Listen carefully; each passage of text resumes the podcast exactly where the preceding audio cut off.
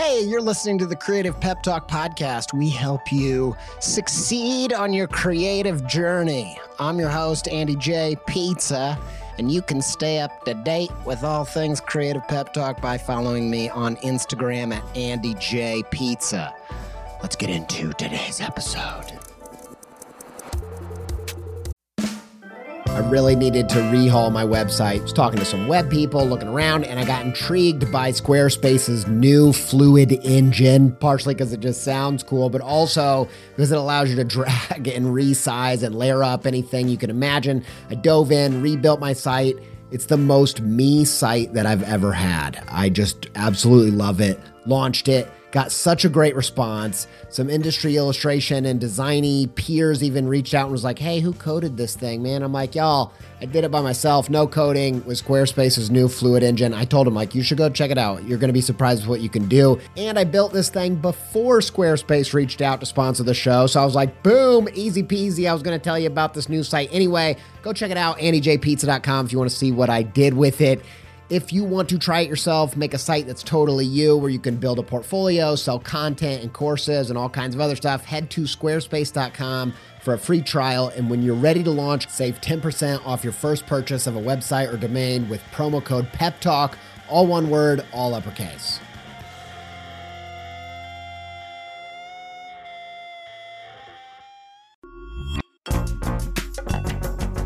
This episode is supported by In the Making, an original podcast brought to you by Adobe Express, the all in one content creation app included in your Creative Cloud membership. If you are trying to boost the YouTube, TikTok, Reels content side of what you're doing, one episode of In the Making that I think will be super useful to you is their episode with John Youshaei. I think John's method for including his audience in the process is really inspiring. And if you want to hear about that and more about leveling up your game in the creator economy, just search In the Making in your podcast player to listen. Many thanks to In the Making and Adobe Express for their support.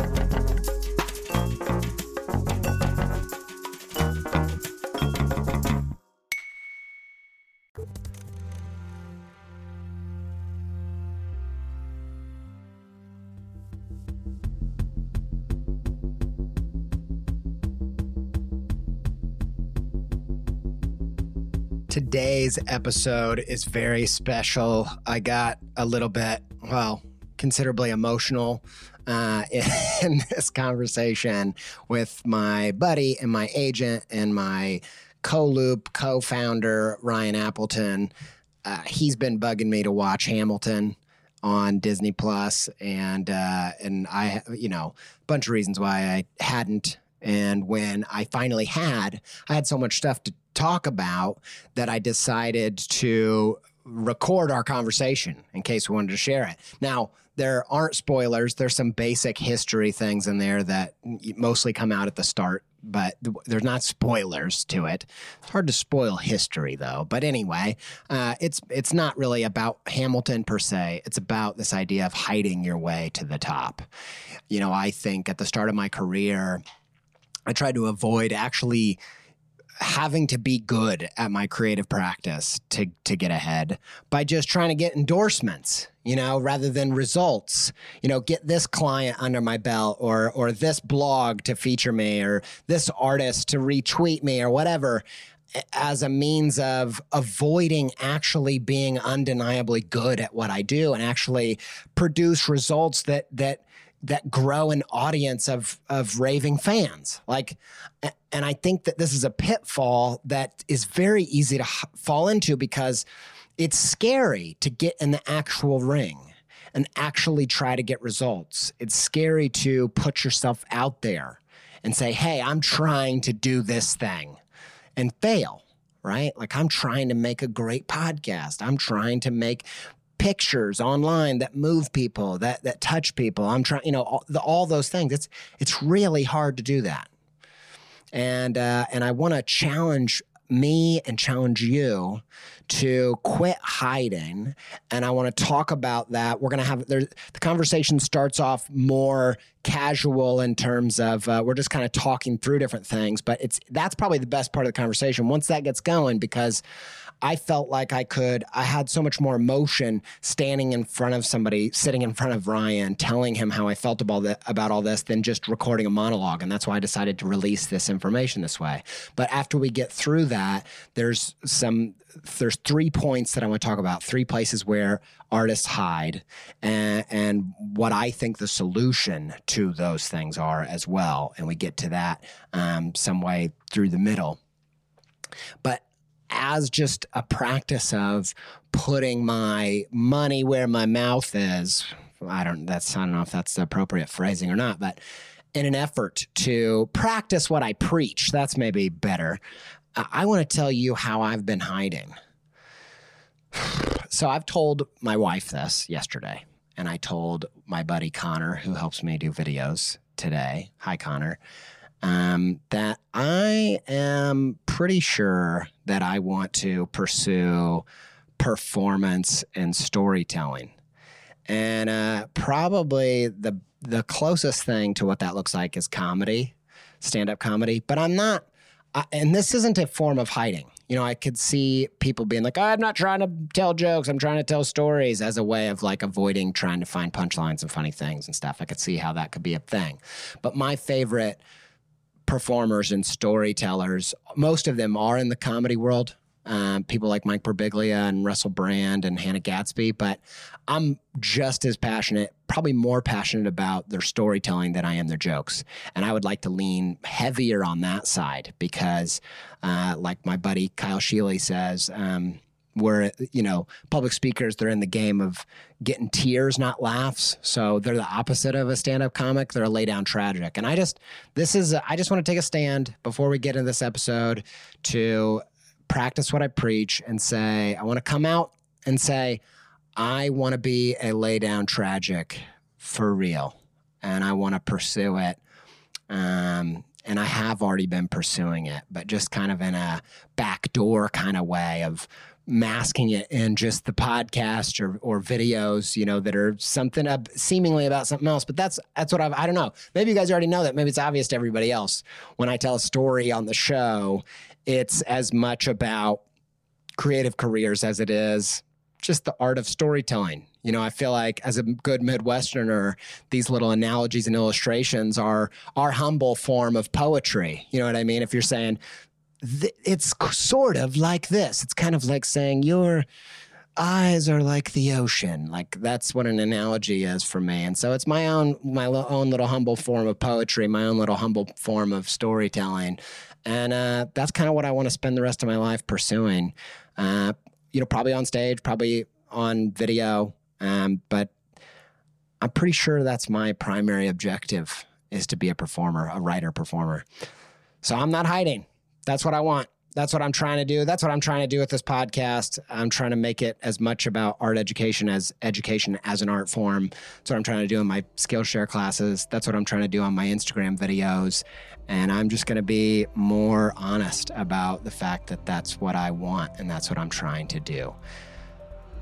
Long winded way of saying it.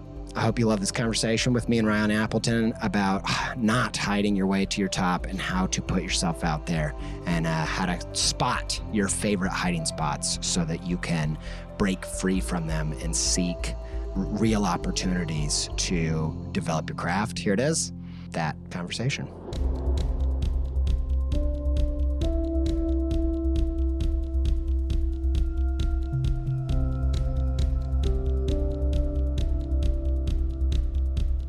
So, thanks for doing this. I know that you have at least one huge question to ask me you, that you've been grilling me about actually for months, may, maybe a month.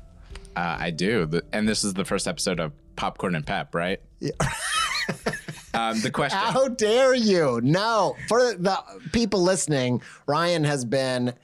Uh, I don't know what to pressuring. say. Pre- pressuring, pestering about starting a movie podcast. And the problem with that is what, Ryan? What's the problem that I have with starting a movie podcast Andy, other than my wife will kill me for starting more podcasts? Andy doesn't watch movies. I watch very few movies. Before you had your baby, you used to go at least once a week to the theater, right? Uh, Was it more than that's that? That's true. Every Saturday I would go to the movie theater. I I forget the exact number. Um, I was just talking about this a few weeks ago, but I think in 2018, I saw like 386 new movies. Not all in theaters, but like new to me movies. Yeah. So, I was gonna say I didn't think there was even that many that came out, but okay, that that clears it up. But and I love movies. I love them. But I'm kind of like you with LaCroix, where it's like I really have to feel like I know this is I'm gonna like it to spend time watching it. So I do a lot of research. I'm like, you know, not just Rotten Tomatoes. I got to go check out people that I respect, what they said. In fact, some of your movie ratings swayed me of like, all right, I'll consider that one because you gave that one nine out of 10 or whatever.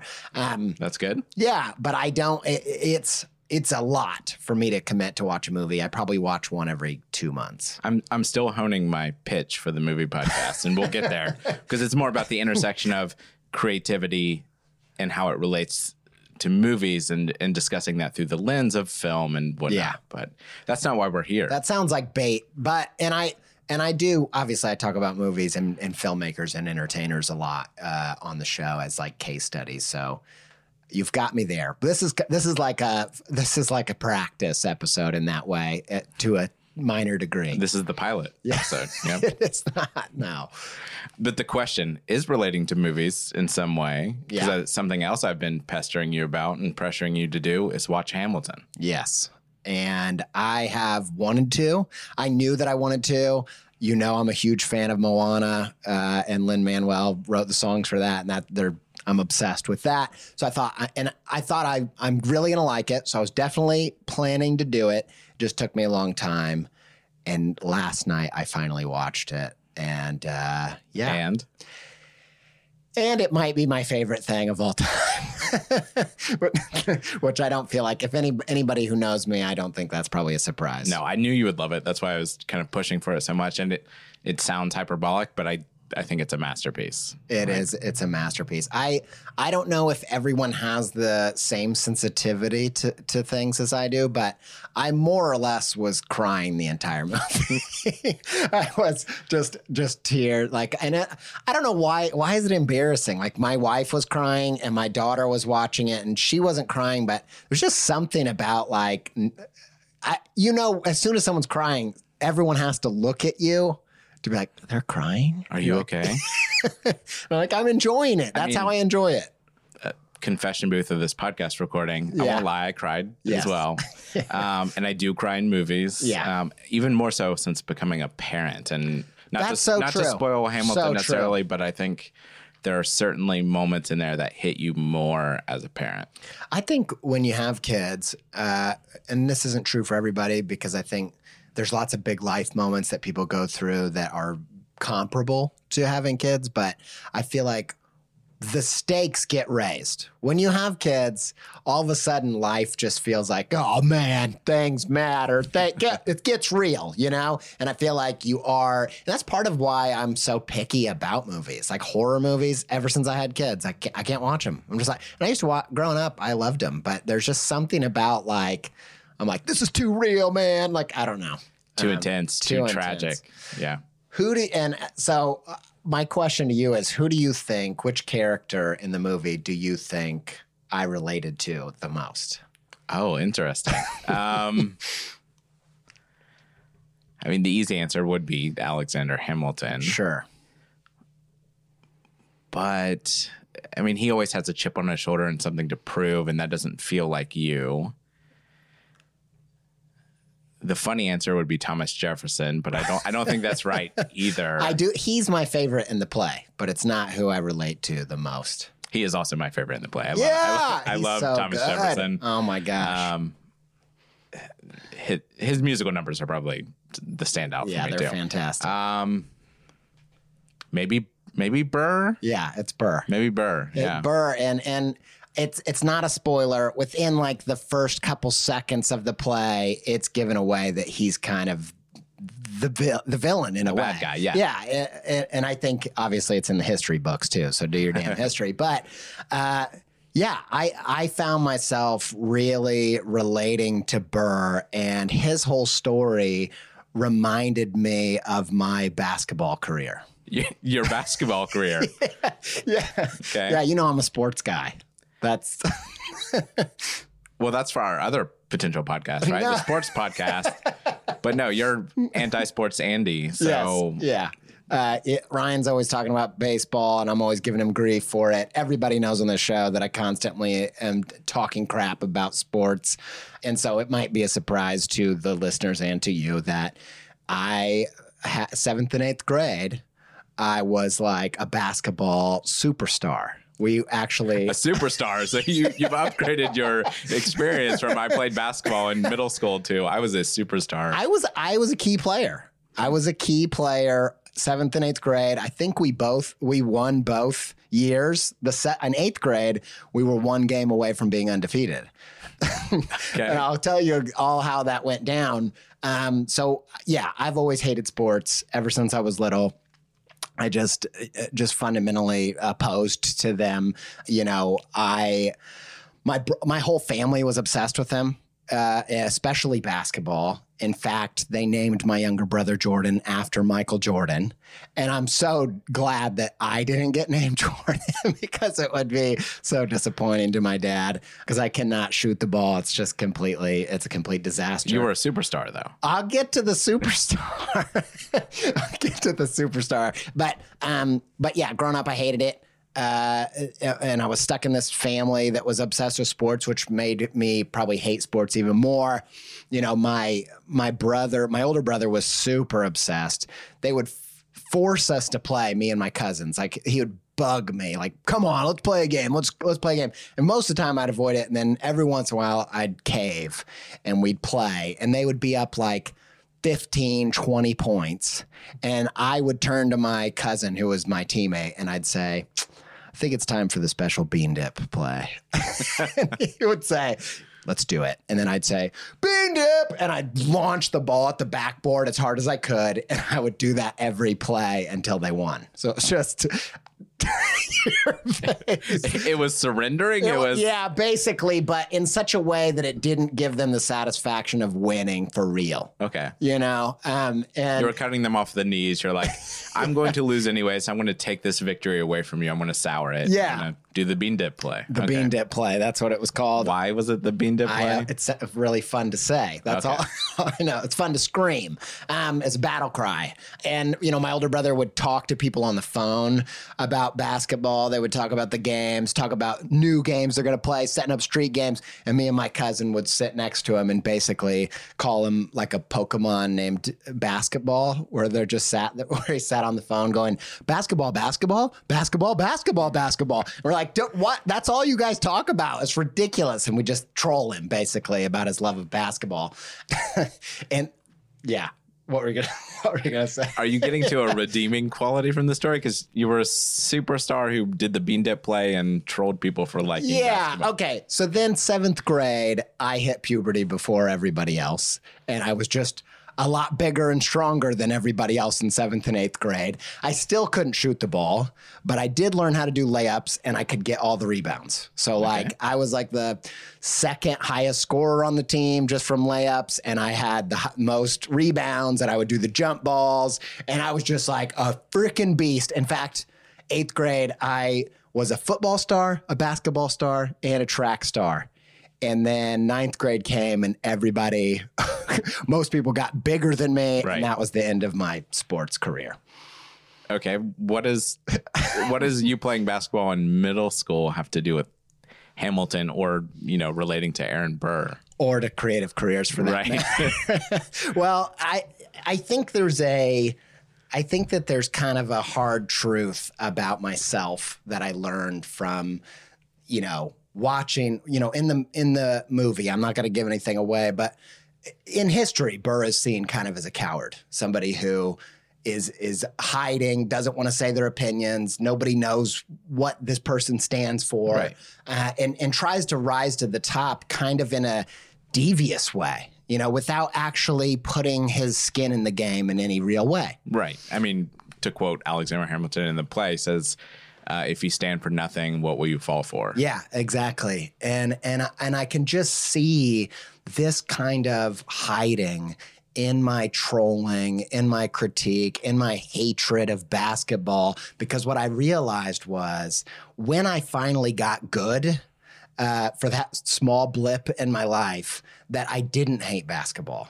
I just hated losing. Oh, interesting. And I started to, as I'm like unraveling this thing about me, realizing there's this whole act, there's this whole hiding of hatred of, uh, for sports, which really just masks my competition, my, my competitive spirit. And that I actually do this in my creative career as well. I did it with uh, when I started to get into picture books. Interesting. I, I, the Does that all make sense? Yeah, a quick Yeah. tangent on that, really quick.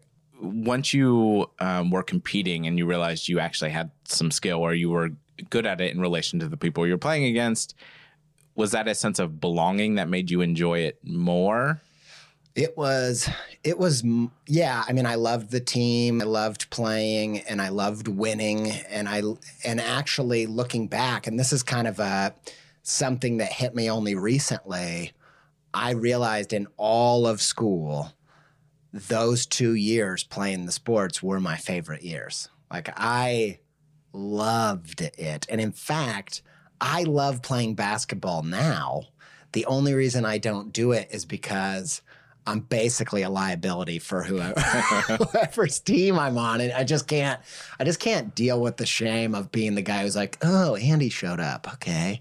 Whose team is he on? And I, I get that there maybe there's some ego there, but it's not fun. It's not fun to be like, okay, which team gets Andy? Nobody wants to play, Right. right? You don't want to be last picked. You want to play that role in the game that Yeah. it, you know, isn't needed or it sours it. You know, it uh, it's hard to it's hard to enjoy um, a game when when you feel like you're you're bringing the team down. And and you know, basketball.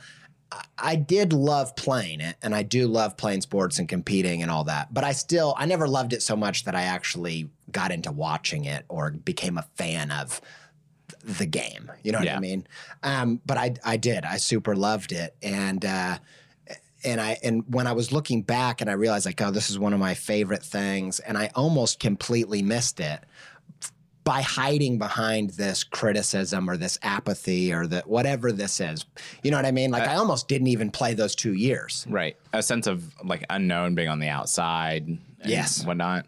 And so uh, this same, then I saw a parallel in my creative career in the way that I approached picture books initially. About, about eight years ago, I kind of thought, I think picture books is a place where I could win as a creative person. And so I'm going to go try to break into that industry. Okay.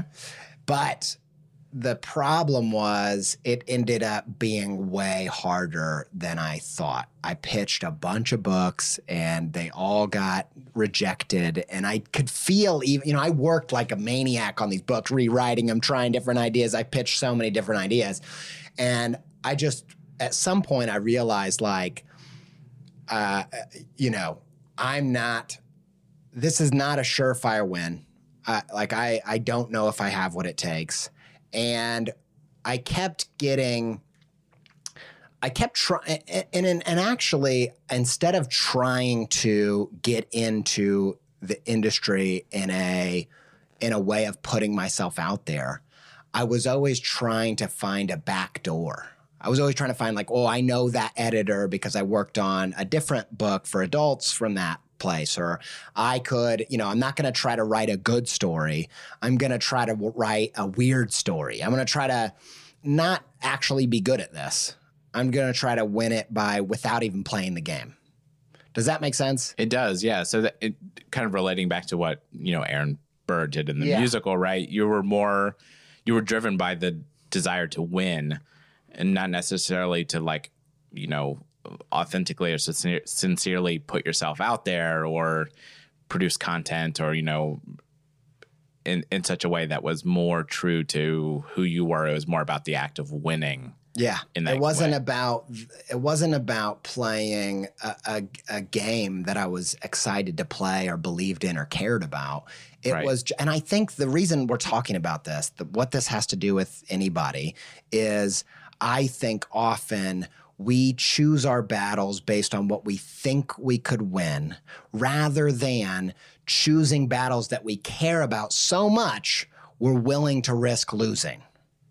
And I think that you know, at some point when I couldn't find a back window to break into the picture books uh, world, I just gave up. I was just like, you know what? I, I this is another arena where I'm gonna just lose. Yeah, the And- fight's too hard. Yeah. the villain's too tough. I Yes. can't, I can't uh, surmount this. Yeah, I can't break in. Um, and so, so for a long time, for a, for a good few years there, I just completely, I just completely gave up and shelved all those ideas and moved on to the next battle that I thought, oh, this will be a sure thing. So then, how did you get from that point, maybe def- a sense of defeat in the picture book world, um, when you, maybe you weren't being driven by the purest intentions, to where you are now because you have published picture books, you're working on, you know, authoring and illustrating new books in that in the publishing world um, currently. So you you have found success. How do you have you grown from that point to now? So something happened in that time where I'd given up and I'd moved on and thought I'm going to go into a different industry or different world or different market or whatever. Uh, I went to a conference and I heard Carson Ellis, who's a picture book maker, do a talk, and I heard Mac Barnett and Jon Klassen, who make picture books. Uh, they also did a talk, and I saw that for them there was this mentality of, uh, you know, win, lose, or draw, yeah, like this is a hard game, but damn, it's a lot of fun. It's a bunch of fun to play. And I saw for them that winning wasn't about getting the Caldecott, selling another book, selling millions of copies, you know, what all of those accolades. Winning for them was a chance to play the game, another chance to try to make a picture book that tickled their fancy and lit them up. And they, you know, uh, th- they were in it for the game. And they were they they loved it so much they were willing to risk it being a flop. You know what I mean? Yeah. Uh, and actually, I'd I'd heard the same kind of mentality before. We we talked about this. Uh, who was the person that you mentioned that the the actor that kind of has this same Um, mentality? Yeah, I was listening to a podcast called The King Cast the other day um, by two kind of film writers, Eric Vespe and Scott Wampler. Uh, and they were interviewing Thomas Jane, the actor. And he was talking about that idea of like, he is an actor because of his love for storytelling and performing. Um, and he, he's dedicated to that. So he will show up and he will do his job. And it doesn't necessarily matter if it's in a theater of, you know, six seats or um, in a big budget blockbuster or if that film flops because he's kind of showing up and doing what he loves and doing what he's passionate about. That's all that matters. Um, and I actually pulled this quote because he was talking about like being in a movie, which is a Stephen King adaptation. Um, Yeah. That's what the podcast is kind of about, um, called The Mist. And he said, Is it perfect? No. I did what I did, and I had the time that I had, and I did the best with that that I could. Essentially, if you saw anything in that movie that I did and you thought it was good, it's because I gave a shit and I cared. Yeah. Yes. And I and uh, and I've heard Judd Apatow say a similar thing of, you know, he doesn't he doesn't need to have every movie be some huge critical success or some huge box office success or rave reviews or whatever it is. He doesn't he doesn't have to have that. That just needs to be good enough to where they let him make another movie. They give him another shot. Why? Because the the Oscars or whatever. That's not why he's making them. He's Right. making them because that's what he likes to do. And I think that this fuel, if you can find that fuel where it's it, it's not about winning or losing, it's about playing the game.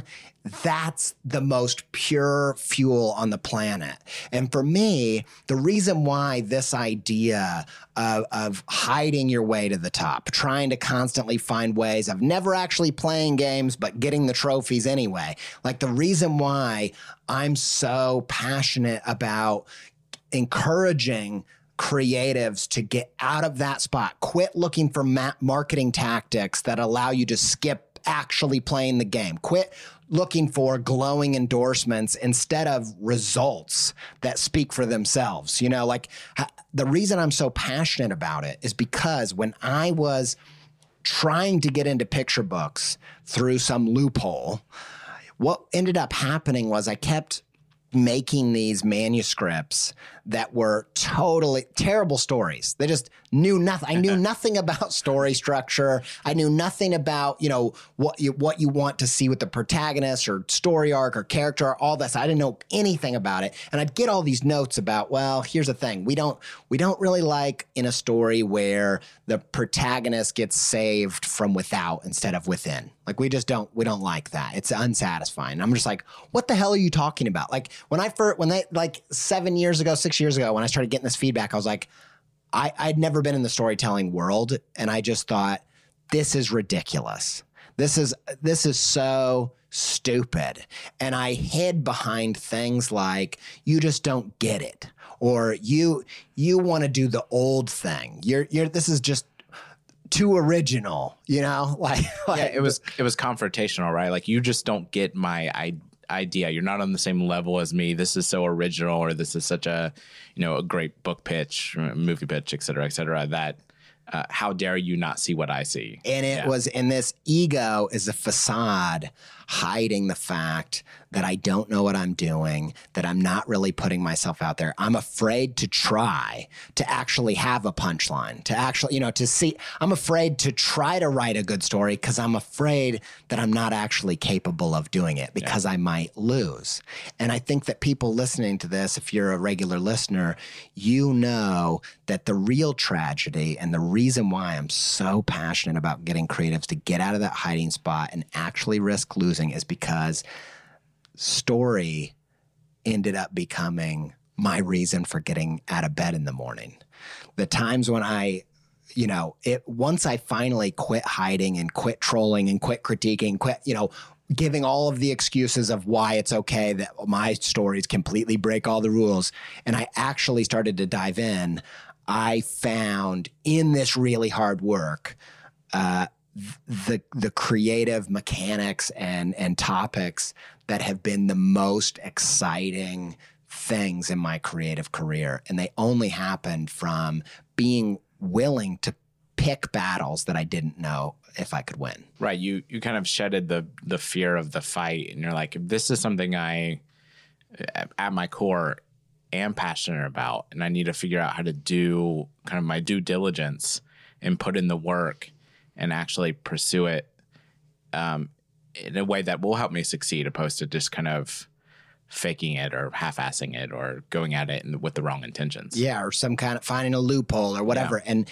and that is part of what moved me so much about the movie is that hamilton embodies like willing to risk it all for his shot for his you know what Yeah, i'm saying to not throw away his shot. Yes, Absolutely. and so and and and he's he's really whis- r- literally willing to risk the biggest losses. Like he he and, and and obviously there's a whole other mess, a bunch of stuff, other things you could critique him on, but that might be another episode. Um, but that's what I I was watching that and I was feeling like. I, in my own tiny little way of risking these little, you know, missteps, wasted time, not, you know, playing battles that I'm unsuited for, whatever it is, I found what's so amazing about this fuel when there's actually stakes that it doesn't get good until there are stakes when you didn't rig the system when you actually might lose. That's the good stuff. That's what makes you that's what makes you come alive as a creative person. And when i talk to people you know i talk to someone in public radio who's doing works on some of the biggest shows in the country. You know there's there's thousands millions of people listening and the stakes are real. When you talk to somebody that's actually in the ring time and time again they don't have all the answers they don't have this huge ego there's always a humility of you know, I don't know. Here, here's my here's my ideas. These are the things that I try to do, and and even when I try to do them, sometimes it's a good story, sometimes it's not. But man, it's fun to give it a shot. It's fun to actually be in the ring.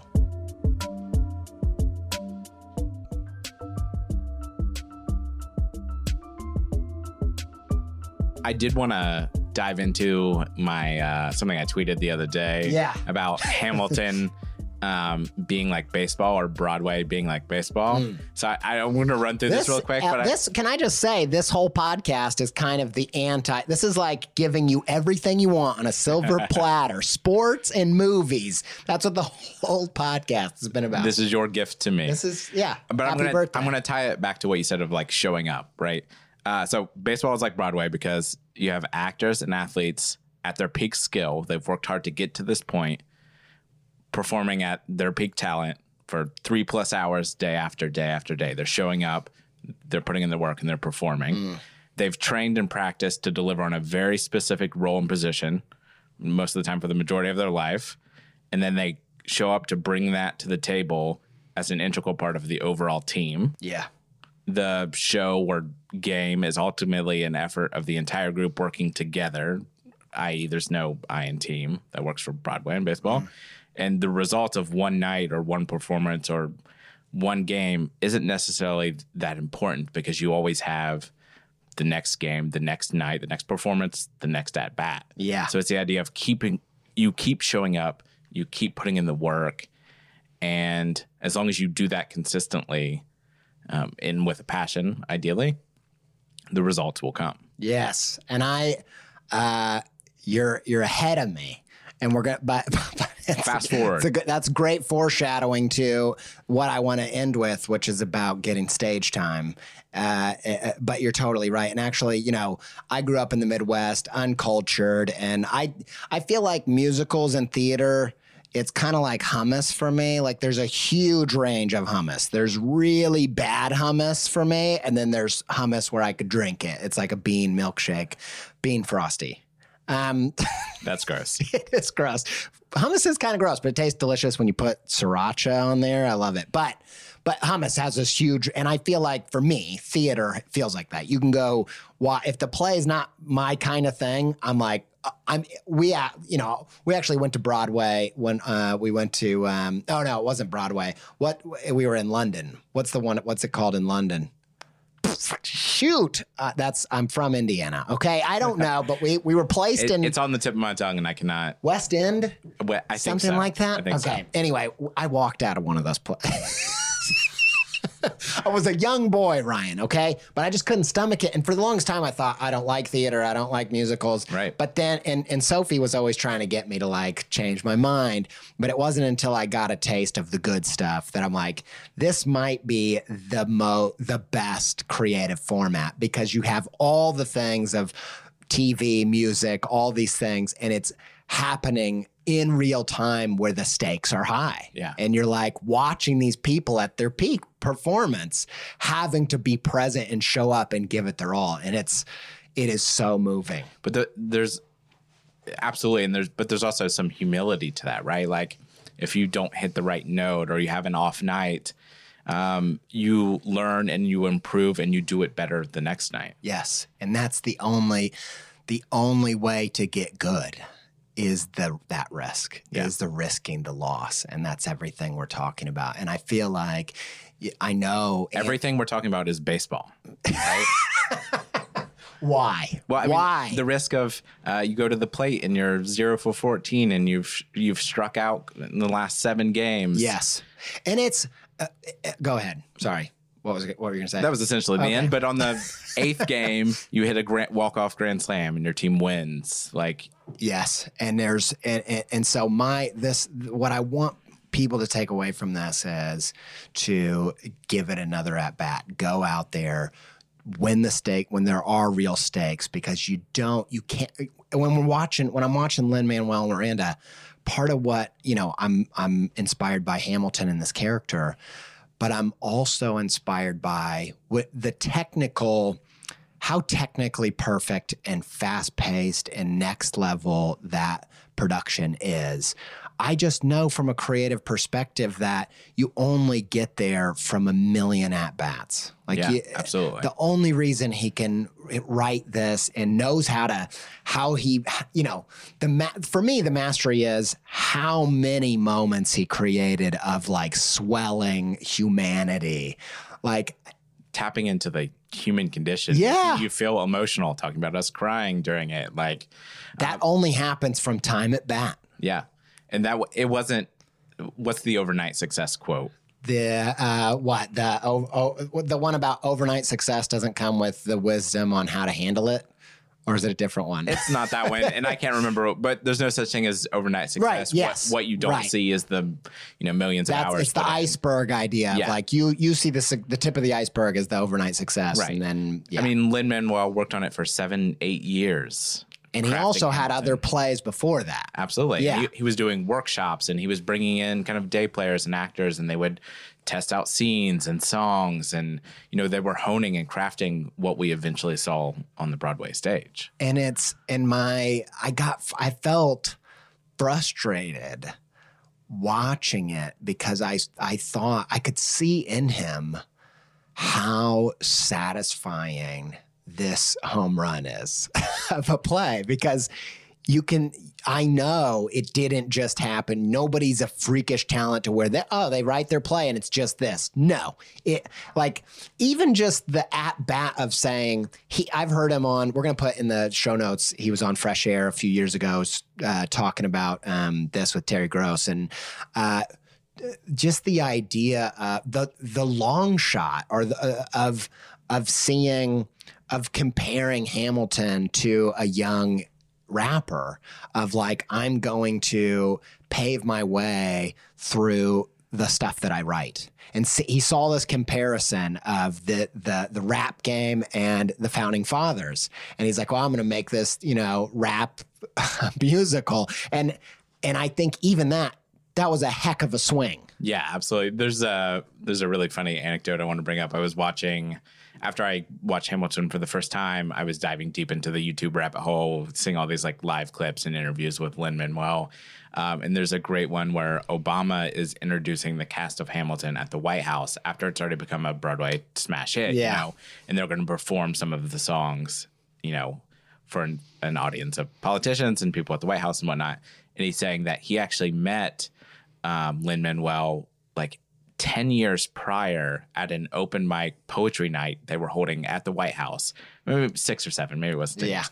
Um, but th- then Lin approached Obama and he said, I have this idea for a musical and I'm going to mash up hip hop with the thing that makes the most sense with the story of Alexander Hamilton.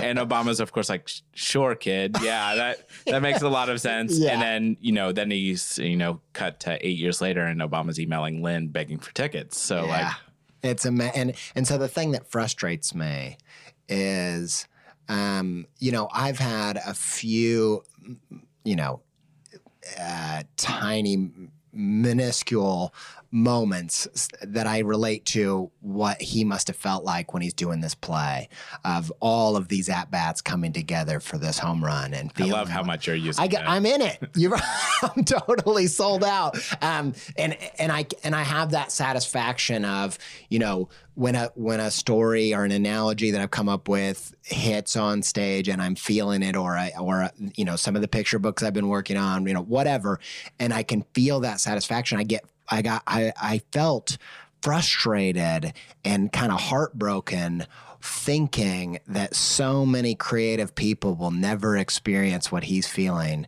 because they never risk a miss. They never risk striking out. but Yeah. it's true and i and and so that so that's i got me thinking about what is that and i think that the first thing you got to do if you want to get out of this rut of hiding is you need to identify what are your favorite hiding spots did you play hiding spot uh, hiding spot did you play hide and seek when you were a kid of course. yeah. And if you find a good one that nobody calls you out on, you know, one that actually works, you use it over and over again. At least I did. We would do hiding hide and seek throughout a huge neighborhood, and there were a few spots that I almost never got found, and I just used them over and over and over again. And so the same is true for art is that if you have a perspective that nobody's ever called you on, if you've found a place where you can you can be in the art crowd and play the games and you know be accepted and feel like you belong without ever risking anything without ever Yeah. playing the game you're going to go back to that uh, that security blanket and that that comfort zone of a hiding spot over and over and ag- again and i just want to i have three of them that i want to just identify that have been you know, comfort zones for me in the past Okay. that might help trigger some of that for other people. Does that make sense? Yeah, absolutely.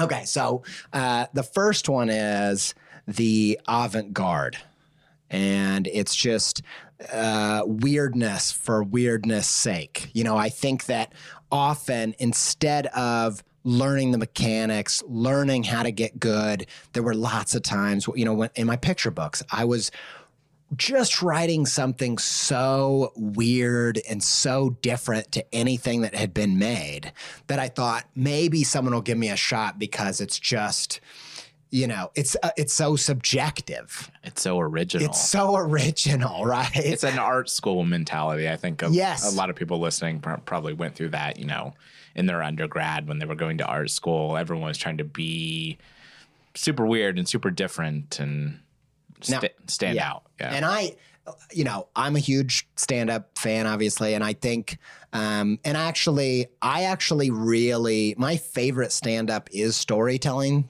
stand up stuff that isn't always primarily about being funny. That is literally my favorite. I like that more than just people that make you laugh nonstop. But I know there are a lot of um, stand up starting out that get critiqued of you're calling it performance art because you just don't know how to write a joke. You know what I mean? And I know that that's harsh, but I only say that from a place of that avant garde, the alternative scene is a place where I set up camp for a long time and I still run back to it because it's it's comforting to be like, oh, you just don't get it. It's instead of being below them, you've you've placed yourself above. So that's one. The second one is uh, this idea of like, oh, my art is just for me. It's not for anybody else. I just do it for myself. I do it whether I was here uh, on this stage or I would do it if I was on a deserted island by myself. It's it's just for me. And I thought of this. I don't really mean it. It's really harsh, but I keep thinking that if I hear that again, I'm going to say, "Oh, it's just for you." Keep it to yourself then. that is pretty harsh. it is too hard. But I- I I, don't really mean it. I, know it- don't really mean it. it's kind of like the idea of um, that cliche phrase of like, if you love what you do, you'll never work a day in your life. Right. So like, you're doing what you love. Uh, yeah, I guess for yourself, or it doesn't matter public opinion, or you're not creating for someone else. Which I think, unless you live on a desert island or in a vacuum of space, that is never true. And I think that, you know, I'm a big believer in this idea that good lies, you can't have a good lie if it doesn't have some truth in it. it that, that's the only way that anything ever works. And I think it is true. Similar to what we were talking about with Mac Barnett and Jon Klassen and Carson Ellis, they they were motivated primarily by that pure play. They want to play in it. But I feel like that's kind of stage one. And then there's a joy that comes after when other people get the joke. When you're like, I didn't just self express, I was heard. And it, and it worked. And I think that that's that's a pl- that you only ever get to fine tuning it being delivered and it working by getting it in front of people and trying another at bat and another at bat. There, there, there's just something about that. It's a two part equation, and I think this thing of it's just for me is is a form of hiding because I think we're social animals and everything we do is interconnected and. Um, I think it goes back to, like that particular hiding place goes back to what we were talking about before about um, you know kind of passion projects and like producing work that you can authentically and you're sincere about and you have something to you have a story to tell in that regard right? It, you can, it can be something that really resonates with you. It should, but you shouldn't hide should in start there. this is just for me. You should be you should be thinking more of how do i show this off to the world? And and kind of uh, depending on your medium you know movie uh, picture book in some visual medium audio musical whatever it is how do i communicate that to the world? Like how do i show them why i love this thing so much or why this resonates with me? Yeah, and I'll, and I actually think, in a way, the whole process can still be at least primarily rooted in uh, it's for you and in the idea that you know m- maybe you you want to explore this type of sensibility or this tone or you want to achieve this thing in your work. And maybe it isn't for the crowd but the crowd can still be a testing spot to see if you get got it, see if you achieved it. You know what I mean? See if you. It, it, it, and and, I, and the other thing that I wanted to just mention on here is um, there that trope of your art should just be for you. You shouldn't serve anybody else. It's not about them. Whatever. Uh, I think that there's some truth in that. It's a good starting block, but um, I feel like the people that a lot of the like creative masters sing a different tune, and I feel like it goes under the radar. I heard um, Alanis Morissette on Dax Shepard's podcast talk about how her whole all of her music has always felt like service. It's always feel like this is what I'm here to do for people. I'm here yeah. to give words to things that you know, women weren't allowed to say or feel or think. And, and I'm going to go do that on stage. And it's a catharsis for me, but it's also a catharsis for other people. And I heard uh, Jim Carrey call his whole thing a ministry. And it might sound ridiculous. And I get all the ways that could go wrong. I get it. But uh, I was so blown away by the depth of his creativity and the and the explosiveness came not from a place of this is about me, this is for me, but from a place of service because even from his earliest days, he saw comedy as a how do I give people a moment free of concern? Because that's what comedy did for him growing up when he was struggling. They had he had a rough childhood. That's what his comedy did for his parents that had hard jobs and and all these hard times. He would make them laugh and he would give them these moments of fr- free of concern. And in fact, that whole mentality wasn't just a, a, motivation. It ended up being becoming the inspiration for his breakout success, which was Ace Ventura. It, when he came up with that character, it was from lying in bed, thinking about uh, uh, how do I give people a moment free of concern? And he realized I'll do that by embodying a character that is free from concern. And I'd never seen Powerful, it from that man. light. I never, I never understood. And he's like, that was Ace Ventura. He's like he doesn't care. And so the next night he got up and uh, and he said uh, on stage, he said, "How is everybody tonight?" All righty then, right? And cut him off because he's like, "I don't care. I don't care. I don't have any concerns. Um, and I just think that depth, there's something different that comes from that full circle thing and, and just hiding forward. Well, I don't care if anybody gets it. It's just for me anyway. That's just, that can be a, a hiding spot. Absolutely. I, I think of um, David Lynch in that way. Like obviously he's a very talented filmmaker and he's produced some some great movies and television but he very much leans into like this is for me. This is yeah. very avant-garde and this is something that's kind of behind a gate in that way. Like I, I don't really care if you get it. Sure. Um, not to disparage David Lynch, but yeah. And I and I'm not and again, all of the stuff we're talking about, we're talking about creativity. Eh, uh, you know, I think about it through the lens of philosophy. Like postmodern postmoderns would say, we can't our our ability to perceive truth is so limited. We know from science, like there's all you know, there's all colors we can't even see. There's there's this spectrum of experience we can't even tap into, let alone our own limited perspective from our own individual vantage point. And all the philosophy was not ever uh, this is the truth. It was always concept creation. And so, this idea of like, it's not just for you, that's just a way to turn the diamond a different way and see something, a different perspective and, and see, am I hiding in that? Yeah. yeah. Let's let's do it for the play. Let's do it for the fun of the game, but uh, don't let that be an excuse to to hide. Um, last one is uh, th- this. This is similar to avant garde, but it's it's a little bit different. And this is the idea of like originality is that you're saying that, or before its time. And one of the things I would hide in when I'm pitching these picture books would be you you want it to follow your rules of story structure because you mm-hmm. want it to be just like everything else. You can't handle the newness of this. This just breaks the mold. That's why it doesn't follow your rules of good because it defies them.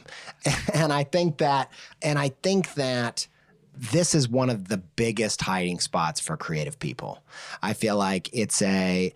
Uh, I think it's because partially because we we overvalue originality. I think we think that creativity is synonymous with originality, where I would say creativity is more about spiritual sustenance than it is about newness. Although I think that's uh, you know a, a, key piece. I don't think it's the whole pie. Um, and and I feel like th- this idea of being totally different or being ahead of your time this is something that people hide in all the time. I totally get that. And I think, you know, uh, a lot of these hiding spot concepts, the point you're making is how it kind of definitively will hold you back. Yeah. Um, not only from success, but producing your best creative work or producing fulfilling creative work and, or finally being able to get to what you're actually wanting to produce creatively. Yes. And so once you identify where you're hiding, and there's a bunch of other places too, there's a bunch of other excuses. And, you know, one of them is uh, hiding as the critic hiding as the the troll you know looking back through all of my time with my brother of teasing him and you know throwing the game that somehow elevated me as I'm in control. Like I, the bean dip play was all about how I, you know, I'm above playing basketball. Yeah. You know, me trolling him as the basketball Pokemon. That was me saying, "You're so stupid. All you talk about is basketball." But it came from a play that was a hiding spot for me. And the reason why I want us to, I want you to identify those is because all of the good stuff is on the other side. That story structure that I was so adamant about avoiding ended up becoming the lifeblood behind everything that I do. And so if you find yourself hiding, the last thing that I want to tack onto this is I want you to quit hiding, start seeking, uh, seeking stages uh, seeking what is it? What's the the uh, home plates where you can? I don't know. is, it, is that it? Yeah, you, yeah, sure. Seeking the field and going up, not being afraid to go to up, up to plate. Up how to do that. you get? Yeah, how do you and how do you find stages? How do you find uh, places where you can get as many hours on stage as many at bats as possible, as many, rack up as many losses, as many strike out strikeouts, yeah. strikeouts as possible, because that's the path to the good stuff. And so, I was talking to a musician the other day, and uh, I was talking about this idea of writing on stage, stage time, like just putting in your time, putting in your hours. And he was kind of like, well, that's great for comedians, but musicians don't have that. You know, every single I put out is under the scrutiny of my fans. And I said, well, you know, are you a fan of Justin Vernon from Bon Iver? And he said, yeah, you know, he's a critical darling. Every album that he's come out with has been some, in the music world, it's been some uh, paramount of creative originality and an artistic statement. And I said, Yeah, but are you aware that he's got like eight other bands, like all of which are not critical darlings, all of which are messy. Some of them are like old, uh, like, you know, considered just like hack music. Of there's a there's a band that he's in that's just straight blues, like on the nose blues, nothing original, nothing new but right from the heart. And he has, you know, these bands, Volcano Choir, Red, Big Red Machine, uh, shouting matches. Uh, he's got, not to mention, a million features on all these other things. And my point is it's just a ton of stage time. It's a ton of stage time trying out new things and i almost feel like you'll see him release two or three releases with other bands in between every album just to kind of get some time and see what wins see what loses and just kind of self plagiarizes yeah. when he goes back to his main project. But you know what that makes me think of? Um, just to tie it back to movies, because yes. that's, that's why we're here. Um, is, is. Is Sam Raimi because he did that same thing, right? In the idea of like getting stage time, he's producing these small, self-funded, low-budget indie movies, and he makes Evil Dead with his friends in the woods. Yes. Um, but then he goes back and he makes Evil Dead Two which is him self plagiarizing what he made in Evil Dead. Yes. And he remade it. and he made it better with the same jokes and the same actors and the same story, um, but to make a better movie, like truer to his vision. Um, and that what is what had kind of like cult underground critical success, right? And through him putting out the hours and making all these low budget indie movies, then you know the the '90s roll around and he gets the opportunity to make Spider Man. Yes, exactly. And uh, what's the um, what's one of the big movies you want me to watch? It won the Oscar. What's I'm gonna watch this one. I really want to watch it. Um, I believe you're referring to Parasite. Yeah, maybe? Parasite, and there I've talked about this on the on the show, but he's been really vocal uh, about how that movie is so much plagiarism from a movie that he made before. It was just like, how do I tell this story? I took all these are the ways that it kind of worked, but I didn't. It's just another at bat. It was like, Yeah. let me try. I, this is what I was trying to achieve. I didn't quite do it in that movie. Let me try a totally different movie. Yeah, Bong Joon Ho, like Korean filmmaker, makes Yeah. all of these, you know, foreign movies um, in Korea. Um, they start breaking into the U.S. market, and then he says, "Okay, now I have everyone's attention. I've put in all the hours. I've worked, uh, you know, I've put in the work. Um, I've kind of distilled what I want to say. Let me make Parasite that combines these threads and these commentary and um, all these social cues from movies I've produced before, and and put it in this kind of more apt, perfect package for everyone to consume, and he wins Best Picture. Yes. And so if you're if you're a storyteller and you're you do talks online, it might be podcast. That might be how you put in your time. If you're a illustrator, it might be personal work on Instagram. But how do you how do you play the game with stakes in public over and over, get enough at bats to where you actually get to where you want to go. And this whole process, what I want you to do, start with the shadow work. What, what's in, what's behind uh, the ego? What's behind all these hiding places? Maybe we mentioned them today. Maybe we didn't. Maybe you need to dive a little bit deeper into your own psyche. Yeah, At what places are you using these security blankets to build this fort of safety to where this place where nobody can critique you? Well, it's all subjective. It's just for me. It's it's avant-garde. You don't understand it. I'm ahead of my time. What are the things? Where are the places where you are uh, pretending to be above something when because you know you're actually at the bottom? Another hiding spot, I think. I'm just going to interject. Yes, I- please. We had talked about this before, but it's also the um, the fear of the fight or the fear of failure, right? You're not not even trying or getting in the ring or. Uh, Well, I never really tried. Yeah, Yes, absolutely. They're hedging your bets. yeah. You can't lose if you've never tried. So And it, there's there's so many, and we all we're all guilty of them. And so I hope that this inspires you to find those hiding spots, reveal them for what they are, and then ultimately find a stage where you can lose.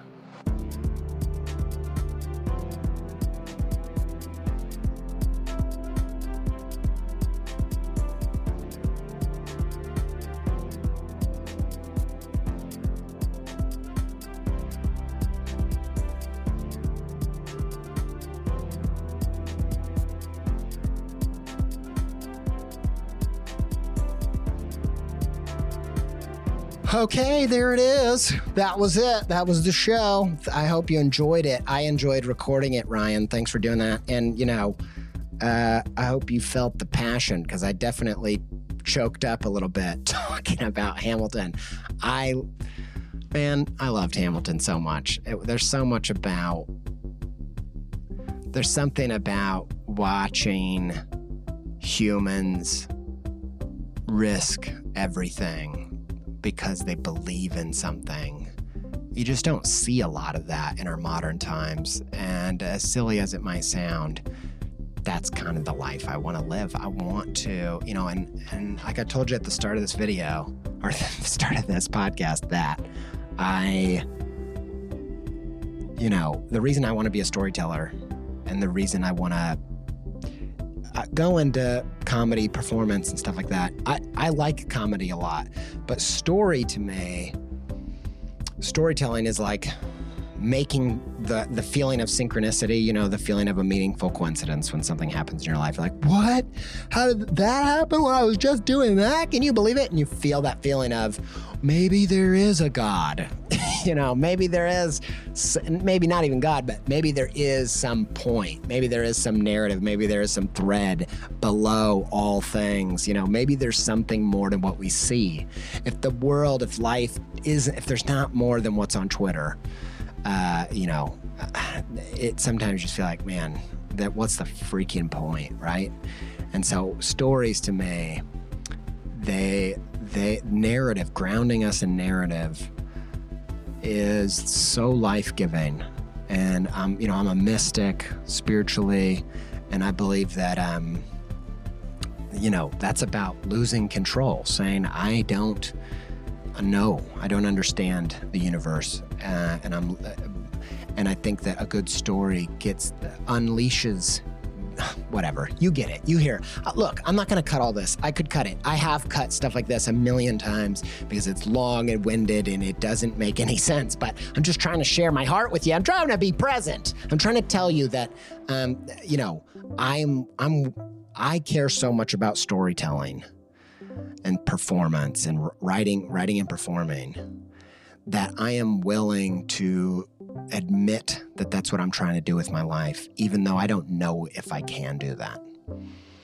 It matters so much to me that I am choosing that path, not knowing if I can win. I'm choosing that path because I care so much about it that I'm willing to risk losing. And I that's kind of life I want to live and I hope that you want to live that too and I hope this encourages you. Thank you for listening. Thanks to Yoni Wolf and the band Y for our theme music. Thanks to, uh, you know, sometimes I think about Yoni Wolf and the band Y. for one of my favorite bands of all time. And I know he risked a lot making the albums that he's made. And I'm genuinely grateful. I'm grateful for anybody that does that with their, their creative work. Um, people like Alex Sugg, who made the soundtrack for this, or people like Jordan Aaron, who edited the show, or people like Ryan Appleton, who risks humiliation by just even having a public conversation with the, the likes of me um, and working with me. Thanks, Ryan. Uh, thanks to all of you for checking it out. And uh, till we speak again, stay pepped up.